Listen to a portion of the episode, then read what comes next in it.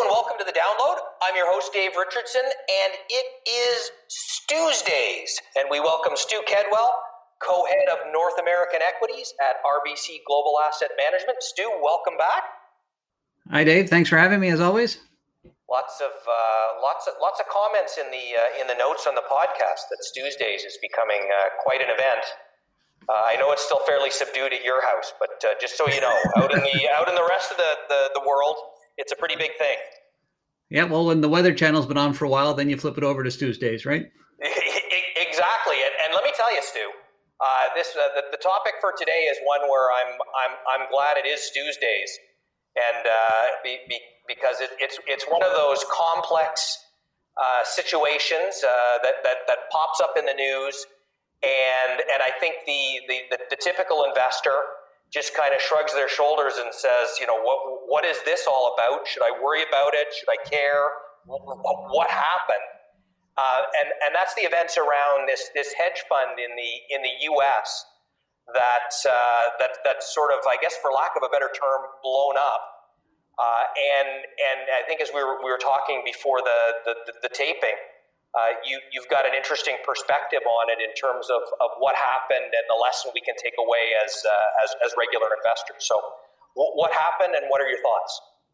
So there was a fund. Uh, there was a fund uh, in the United States uh, that um, had a handful of positions and was using an extraordinary amount of leverage. And um, when one of those positions started to go against uh, the fund manager, I, I, believe it was likely Viacom, uh, we're a very large owner of Viacom, and they announced an equity issue uh, middle of last week that didn't go very well. Yeah. And when that uh, started to tumble, it um, it affected the amount of uh, leverage that he had on on the whole portfolio, in all likelihood, uh, by accounts. And um, and this leverage led to some margin calls and some unwinding in the in the names in, that uh, that were that were involved, and a very a significant amount of volatility around them, and um, it's going to result in a, some significant amount of losses for some of the banks that had provided uh, the leverage. There was um, you know some European and Japanese banks that have come out and said you know, how much they might be on the hook for.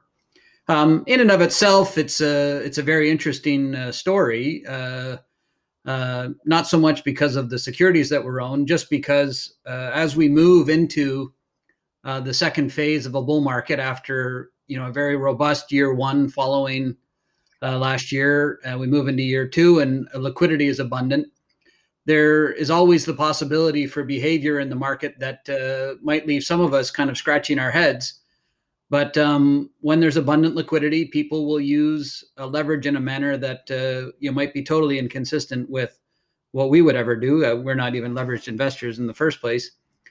But it reminds you that uh, when you're building a portfolio and when you're owning securities, and and uh, you know, it's also a bit of a case for active management. When you look at the securities you own, you want to be very comfortable that you could own them uh, regardless of uh, the price activity in the very short term uh, period of time. So, um, you know, what it means for an active manager is sitting there saying, uh, I own these securities. Uh, this is how I think they'll be successful over time. This is the the way the business has to unfold. This is the way the valuation has to unfold, and this will drive our ultimate return.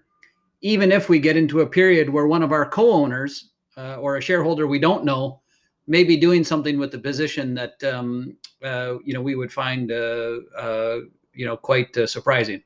So that's that's created a fair amount of discussion in the marketplace since since our discussion last week. Yeah, and, and it, it creates, I, I, guess, in the mind of some, the the a, a reluctance to to to want to invest or a fear that something's happening in the market that somehow makes it unfair or or something that should I I, I should avoid. And, and and I mean I think your message is really that o- over the long term, uh, all of these things sort of wash out, and that you don't need to worry about these things that happen from time to time if you've got that long term perspective, and, and obviously you're not leveraged. Yeah, if you have the the longer term perspective and you have you know a business that can compound its way out of uh, any time of near term difficulties or near term volatility and and uh, you know, one thing that we always look for is is uh, are we going to own the same percentage of the company over a very long period of time, which means that the company doesn't have too much leverage, that they might have to issue shares at an inopportune time, and uh, are we confident in the investment case that we've laid out in our minds so that we can ride out uh, the daily changes in volatility as well?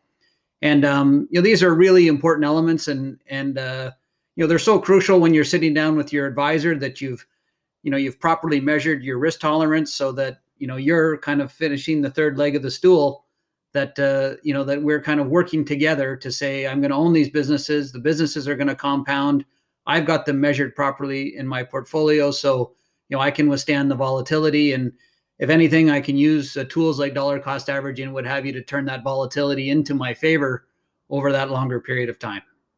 Yeah, exactly. You've got you've got an overall plan that takes into account your risk tolerance, the amount of time you have to invest, what your objectives are, and then you stick to that plan and you can use things like this. If you've got that plan in place, if you know where you're going, you can use these types of things to your advantage as opposed to it being a negative for you. It's, it's such great advice.